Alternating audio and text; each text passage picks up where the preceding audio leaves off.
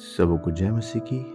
आज हम उपवास के विषय में सीखेंगे, जो मती नौवे अध्याय, उसके चौदह से सत्रह पद में लिखा हुआ है। तब यहोन्ना के चेलों ने उसके पास आकर कहा, क्या कारण है कि हम और फरीसी इतना उपवास करते हैं पर तेरे चेले उपवास नहीं करते? यीशु ने उनसे कहा, क्या बाराती जब तक दूल्हा उसके साथ है, शोक कर सकते हैं? पर वे दिन आएँगे जब दुल्हा उनसे अलग किया जाएगा। उस समय वे उपवास करेंगे।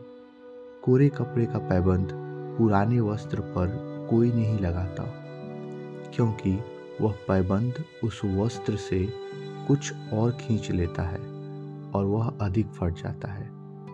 और लोग नया दाखरस पुरानी मस्कों में नहीं भरते, क्योंकि ऐसा करने से मस्कें फट जाती है और दाखरस बह जाता है और मस्के नष्ट हो जाती है। परंतु नया दाखरस नई मस्कों में भरते हैं और वे दोनों बचे रहते हैं।